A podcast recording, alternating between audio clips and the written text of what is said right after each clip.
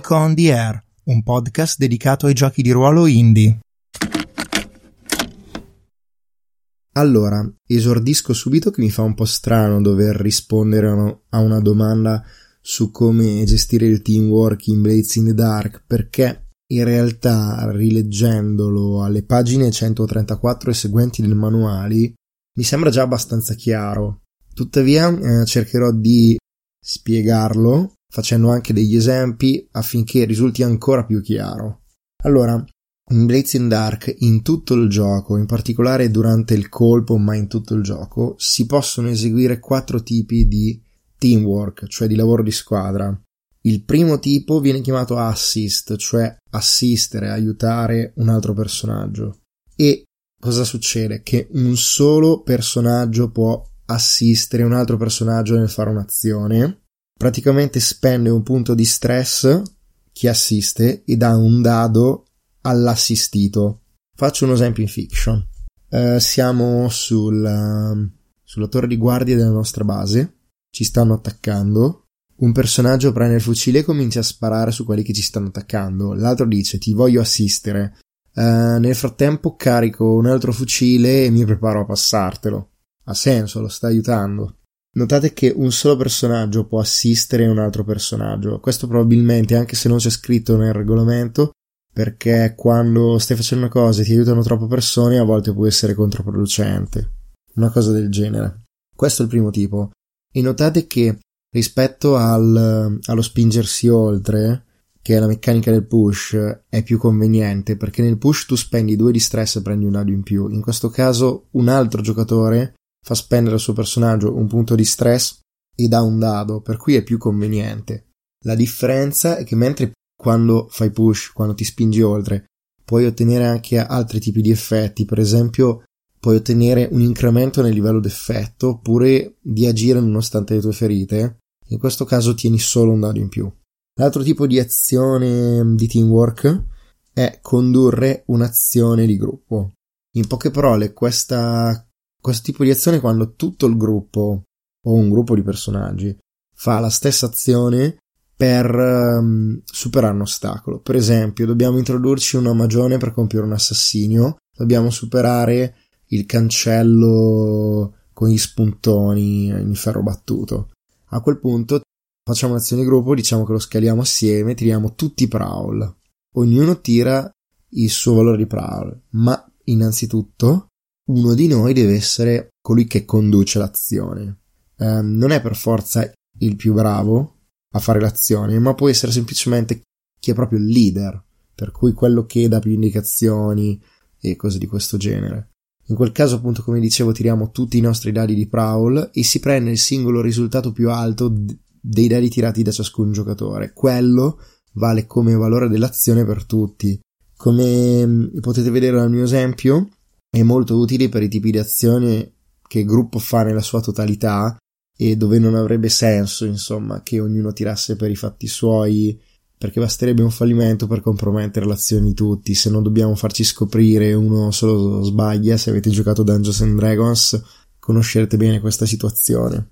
La particolarità è che se il risultato più alto di un giocatore che non sta conducendo l'azione di gruppo dovesse essere un 1-3, il personaggio che sta conducendo l'azione di gruppo subisce un, un, punto di stress di danno, tra virgolette, cioè perde un punto di stress, il che vuol dire che condurre l'azione di gruppo è pericoloso, perché se ti falliscono tutti ti riempi di stress. L'altro tipo di azione di gruppo è proteggere. Banalmente, se un personaggio sta subendo una conseguenza, come una ferita, per esempio, un altro giocatore può dire che il suo personaggio fa qualcosa per proteggerlo. Esempio banale, siamo sempre sulla cima della torre della nostra base, stiamo per difendere da un attacco. Uno degli assalitori prende un fucile e comincia a sparare a nostra direzione. Dal risultato dell'azione salta fuori che dovrebbe essere ferito un, un mio compagno di banda e io di, decido di no, de- dico che vedo che gli stavo per sparare e praticamente eh, all'improvviso lo scanso buttando per terra, finendo accidentalmente sulla traiettoria del colpo. Eh, lo posso dichiarare, semplicemente tiro io la resistenza al suo posto e, mi, e prendo le piene conseguenze nel caso eh, non, de- non dovessi riuscire.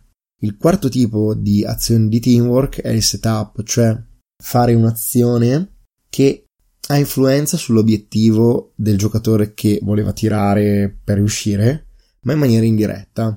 Eh, nel caso la mia azione riesca, io posso scegliere se concedere più un livello d'effetto oppure una posizione migliorata al giocatore che stava compiendo l'azione principale.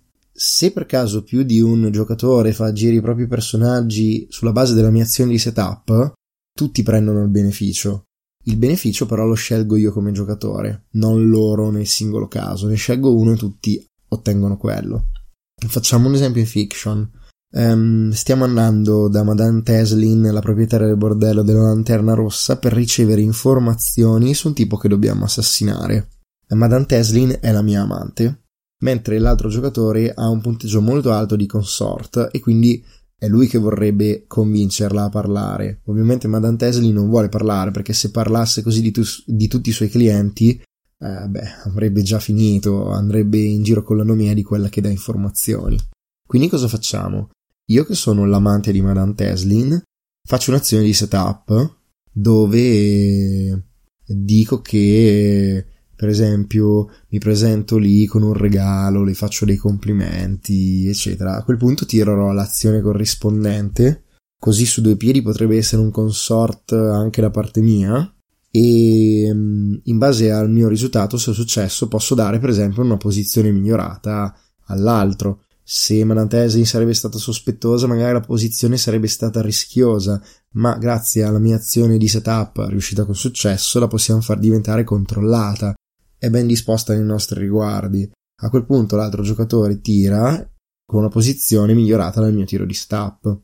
Ora questo esempio non è felicissimo perché di solito una buona ragione per utilizzare il setup il fatto di avere un'azione alta, per esempio, diversa dall'azione principale che si vuole intraprendere. In questo caso ho descritto un setup con consort, un'azione con consort.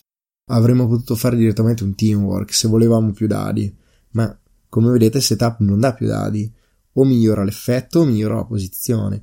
Per esempio, un ottimo modo per ottenere più effetto quando l'effetto sarebbe zero, oppure per migliorare la posizione, così da subire conseguenze molto più eh, mitigate casomai il tiro dovesse andare male. Ecco, spero di essere stato abbastanza chiaro sul teamwork e che questo audio vi sia stato d'aiuto.